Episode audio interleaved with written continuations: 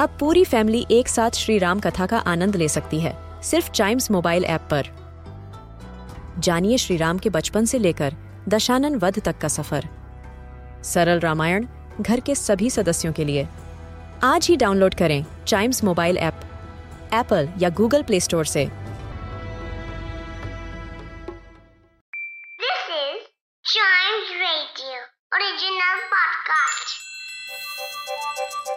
हर दिन की एक कहानी होती है। कुछ ऐसी बातें जो उस दिन को बना देती हैं हिस्ट्री का हिस्सा। तो आइए सुनते हैं कुछ बातें जो हुई थी in this day's history. This day's history में आज हम बात करेंगे एक शिप के बारे में जो इंडिया से निकलकर आज ही गल्फ ऑफ़ पैरिया में पहुँची थी। कौन सी शिप है क्या शिप है वो भी बताएँगे। फिर हम बात करेंगे एक रेस की। Indianapolis motor speedway race जिसको इंडियाना पुलिस 500 के नाम से भी जानते हैं। कौन जीता था इस रेस को? क्या हुआ था आज के दिन? वो भी बात करेंगे। फिर हम बात करेंगे the largest Cunard ocean liner R M S Aquitania के बारे में।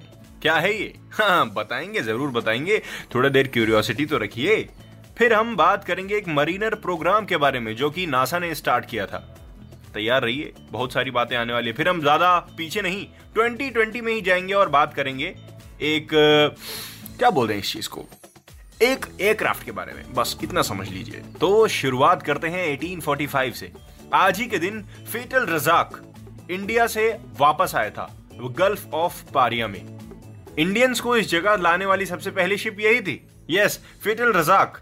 जिसका अगर हम इंग्लिश में अर्थ निकालें तो उसका नाम होता है विक्ट्री ऑफ़ गॉड ये सबसे पहली शिप थी जिसने इंडिया को त्रिनिदाद के दर्शन करवाए थे। त्रिनिडाद एक आइलैंड है। यस यहाँ पे इंडियंस आए थे और ये वाली शिप जिसकी मैं बात कर रहा हूँ this ship was built in Aberdeen for a trader named Ibrahim bin Yusuf एक इंडियन जो बॉम्बे के रहने वाले थे। 1911 में चलते हैं और बात करते हैं एक रेस की इंडियाना पुलिस 500 ये Indianapolis motor speedway race थी, राइट? और सब बताएँगे ये में क्या था। इसमें जीते कौन थे पता है? रे हॉर्न। यस। और ये जीतने के साथ साथ सबसे पहले विनर बन गए थे 500 माइल ऑटो रेस की। 500 mile auto race. Indianapolis motor speedway जो है, ये एक ऑटोमोबाइल रेसिंग सर्किट है, सबसे बड़ा।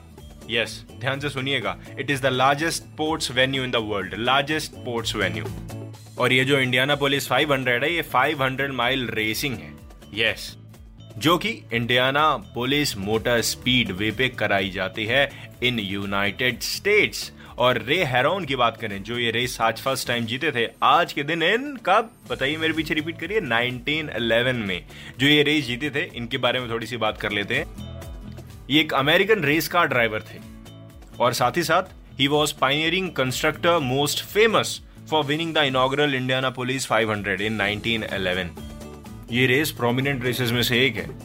बढ़ते हैं आगे 1971 में। आज के दिन मरीनर प्रोग्राम चलाया गया था। मरीनर प्रोग्राम क्या है?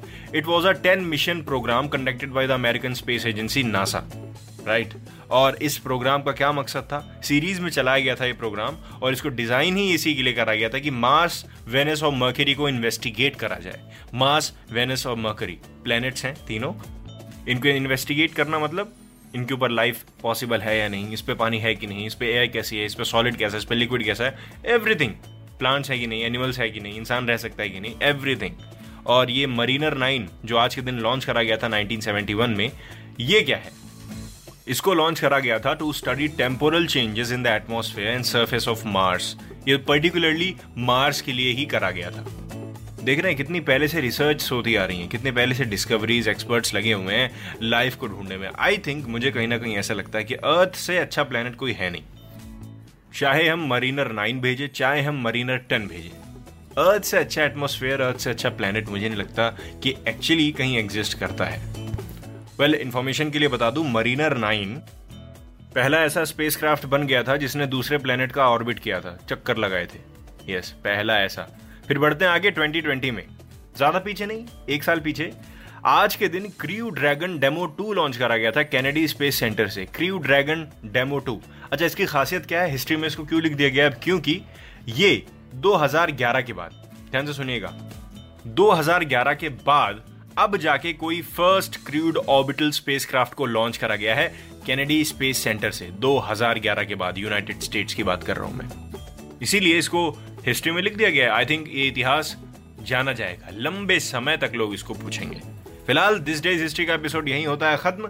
मिलते हैं इसके अगले एपिसोड में। तब तक चाइम्स रेडियो के दूसरे पॉडकास्ट एंजॉय करते रहिए दोस्त।